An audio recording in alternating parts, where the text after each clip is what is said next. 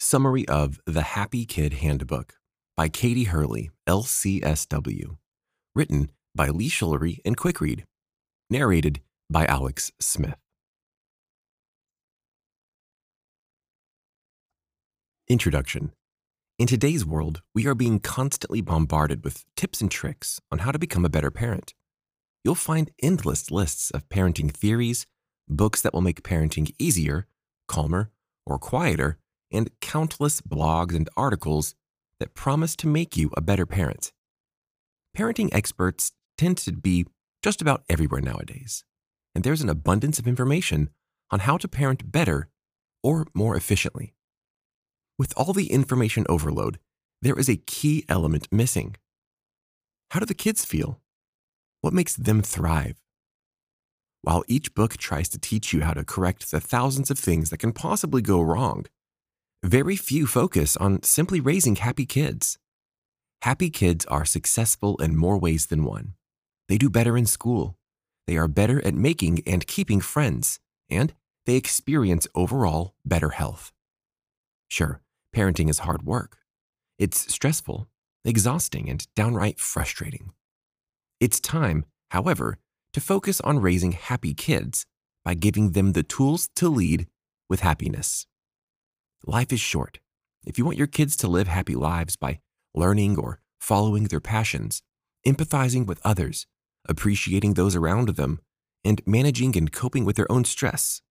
So, if you want to learn how to let your kids be kids again, then let's get started.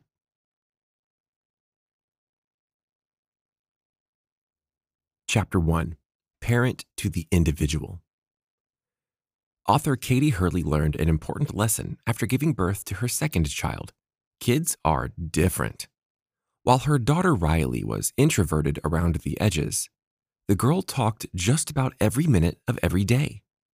Before she even celebrated her second birthday, she was stringing sentences together, and once she got started, she never stopped. So while she was an introvert in the outside world, she was anything but at home. Then, at 21 months old, her little brother was born. Hurley and her husband quickly realized how different the two would be. While Liam was a talker, he only talks if he trusts you to listen. He needs downtime and alone time. He needs space to do puzzles, to think about numbers, and play his drums. He still naps at the age of five, and when he becomes scared, frustrated, or confused, his reaction is the same big, loud, and long. Liam lets everything out when he feels them, while Riley internalizes her feelings until she can't hold them in any longer.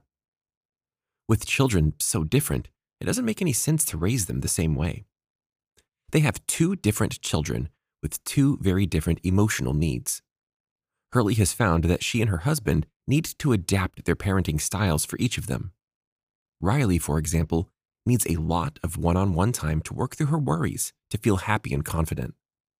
Liam craves space. So while Hurley feels guilty that she spends more time with Riley, she is simply meeting each of their needs in different ways. Parenting is tough, and no matter how many kids you have, you likely have some ideal in your mind of how you want your family to be. To help ease the stress of parenting, you set schedules and expectations. You set rules you expect them to follow. This makes sense. Rules and structure help kids thrive. When children know what to expect each day, they experience less anxiety and become happier kids. But the catch is that no two kids are exactly the same. And while a general blueprint of rules is helpful, it's also important for children to simply be themselves. Children are unique, and you must respect their needs. In other words, you'll need to parent the individual. This means that you might have to be unfair in how you spend your time or discipline your children. But fair isn't about everyone having exactly the same thing. Fair is about everyone having their needs met.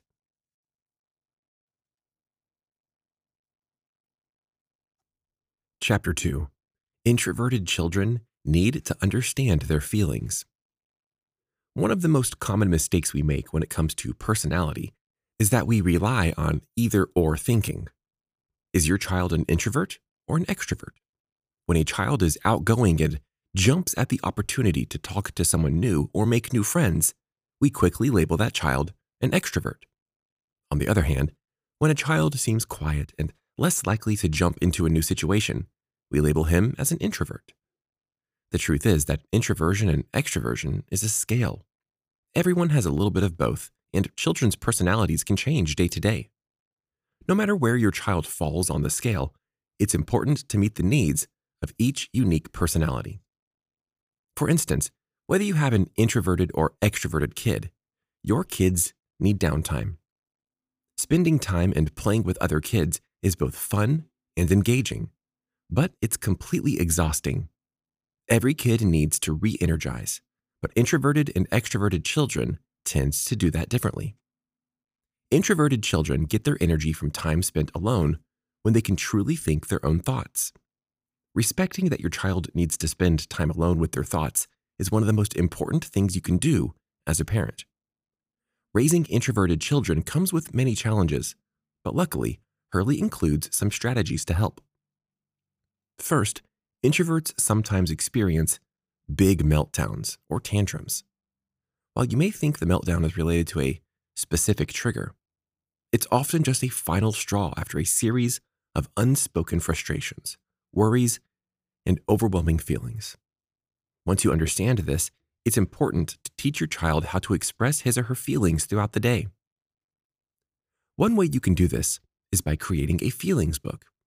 Start by giving your child a stack of paper with feelings written on each page, like happy, sad, excited, frustrated, lonely, and angry.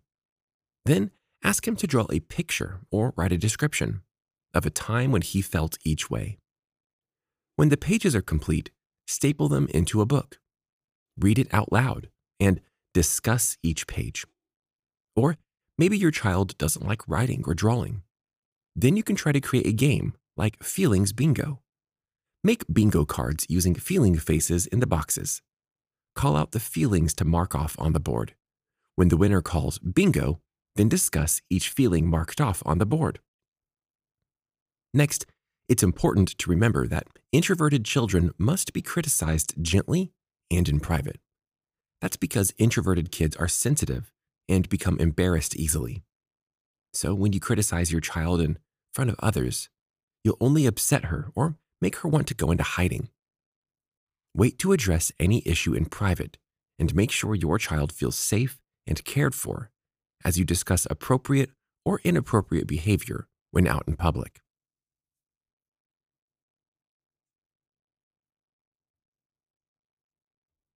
Chapter 3 Extroverted children need to make sense of their feelings and learn how to relax. If your child is an extrovert, then beware. There are many positive traits of extroverted children, but be prepared to be constantly on the move. Little extroverts are often described as spirited and high energy. They may be energetic little beings with a lot to say, but it's important to teach them how to process their thoughts. Extroverts need to talk their way through things and find focus through hands on, action based activities. Silencing an extroverted child is the equivalent of crushing their spirit.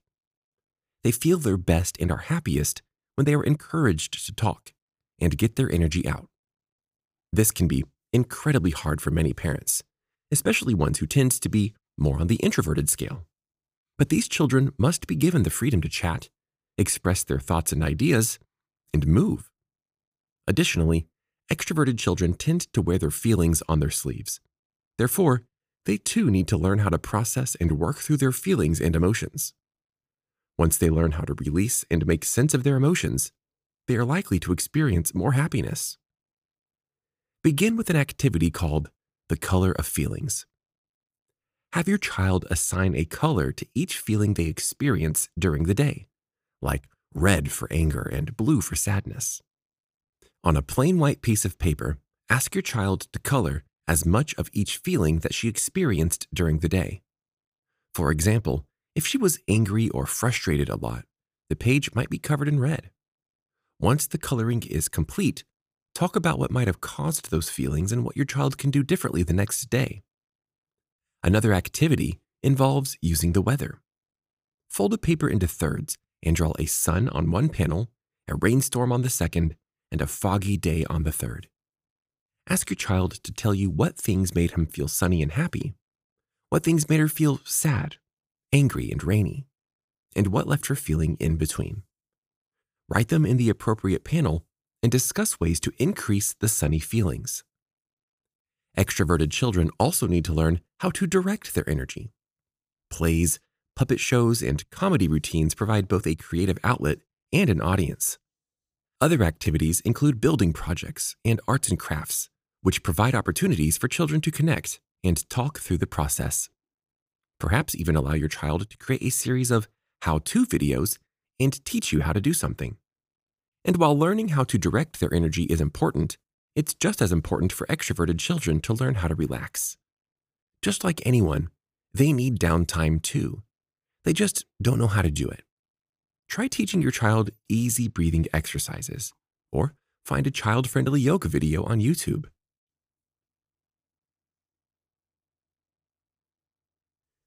Chapter 4 Unstructured playtime has more benefits than just getting your child's energy out. Many parents understand the importance of playtime for children, but giving your child adequate time for play might be more important than you realize. Unstructured play allows children to do what makes them feel happy, calm, and inspired. Unfortunately, those benefits become overshadowed by academics once children become school aged. Play, however, helps children develop skills like problem solving, self expression, empathy, higher level thinking, language development, creative thinking, and physical strength, endurance, and balance. Perhaps the best benefit to playtime is the opportunity for creativity. Creativity isn't just limited to the arts, like painting and drawing. It's also about making new things and generating new ideas by tapping into the imagination. It's about thinking outside the box. Through imaginative play, children begin to create constructs of the world around them combining reality with their fantasies. By merging both worlds in their play, they begin to work through various questions and the wonder of their minds. In addition to creativity, playing helps kids create connections and learn to relate to others. When you look at a playground or even a group of small children, you always notice the kids who jump right in and play with others. You'll also notice the ones who tend to wait and watch until they receive an invitation to play. Some hang out somewhere in between. Regardless of how children enter the play, they learn to work together, solve problems, and consider the feelings of others. Perhaps one of the most important skills children learn through playing with others is empathy. When playing with other children, arguments will happen. It's only natural. Everyone wants to play the role of mommy or teacher. Three kids want to play one game while the other two yell and beg to play something else. Some well meaning parents are often quick to jump in and do the negotiating for the kids by offering, why don't you play one game for 10 minutes and the second for another 10 minutes? However, it works best when kids negotiate the play themselves. When problems arise, children learn to think about the feelings of others. They read facial cues and make connections between facial expressions and emotions. And they identify problems and try to come up with solutions. As a parent, it's important to take ownership of creating a playful environment. While the mess can certainly be frustrating, reframe your thoughts and consider potential positive outcomes, like seeing your child smile or learning something new. So teach your kids how to play by getting involved, getting dirty, and leaving the stress of the mess behind.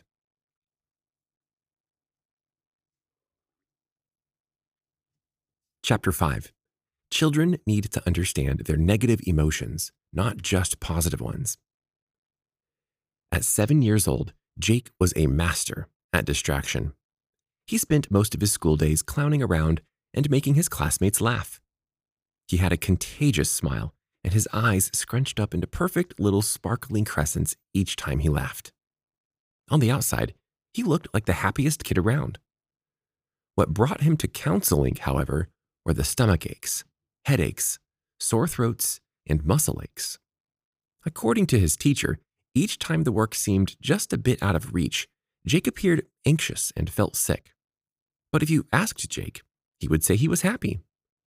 When Hurley asked Jake to identify the feelings being expressed, Jake guessed the exact same feeling each time happy. Turns out, Jake struggled with identifying feelings and had been taught that happiness was the only one that mattered. It was the only feeling he could identify with. So, even when anxiety resulted in a myriad of psychosomatic aches and pains, he only knew how to identify as happy. Jake's story isn't unique. Children often have a difficult time understanding their emotions. They don't know how to process their feelings, often because they are only taught to categorize their emotions as either good or bad. Feelings like jealousy, anger, or sadness are typically labeled as bad. As a result, parents are often irritated when their children lash out and express strong negative reactions. For example, when Hurley went to the mall one Easter, she witnessed several toddlers become terribly frightened after visiting the Easter Bunny. The parents, visibly annoyed by their sobbing children, simply told their kids to stop crying and making a scene, and did not attempt to comfort them. Unfortunately, children who go through experiences like this learn that it's only acceptable to share positive emotions. As a result, they mask their negative feelings, as Jake did. It's important to teach children that all feelings are natural parts of the childhood experience. It's okay to feel angry, sad, or jealous at times. It's only normal. Therefore, parents are responsible for helping their kids learn to understand and deal with them. When a child becomes overwhelmed or frightened after seeing a scary Easter bunny, then the parents can say something like, You must be upset and scared because of that bunny, but he won't hurt you. You're safe with me. By identifying why the child might be feeling a certain way, helps them understand the emotion, know that it's okay, but also know he's safe to stop feeling scared too.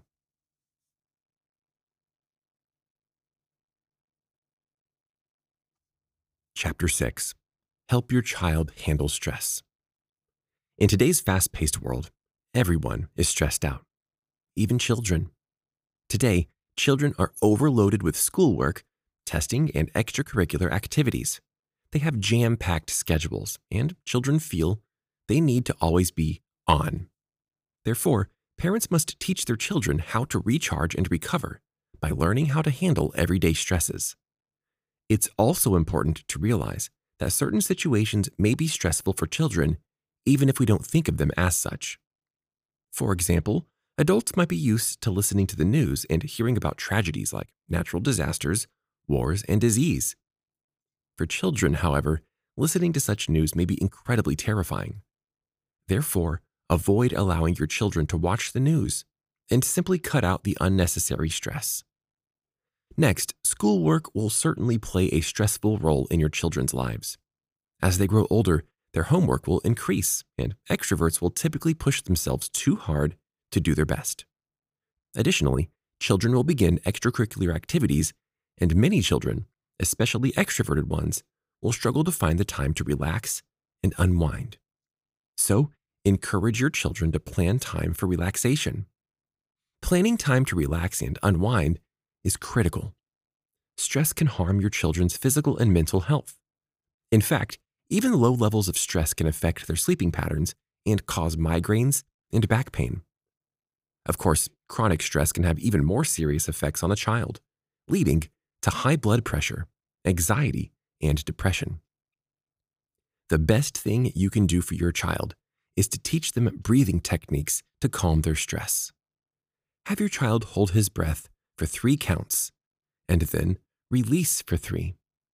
To further help him calm his stress, have your child visualize his favorite place, perhaps a vacation spot you go to every year.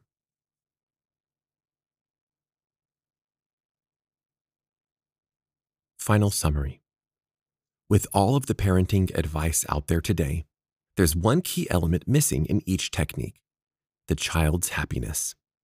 It's important to remember that every child is unique, so you need to parent each child according to his or her specific needs. While many people identify personalities as either or, personality is more of a spectrum, and your child may fall anywhere on the introversion and extroversion scale. No matter where your child falls on the spectrum, children must understand their feelings and learn how to identify and deal with them. Additionally, playtime is critical in more ways than one and can teach children empathy and how to solve problems. Lastly, your child should learn how to handle stress to lessen the likelihood of developing mental health issues. Overall, parenting to your child's unique needs and teaching them about their emotions can lead to happier, healthier lives.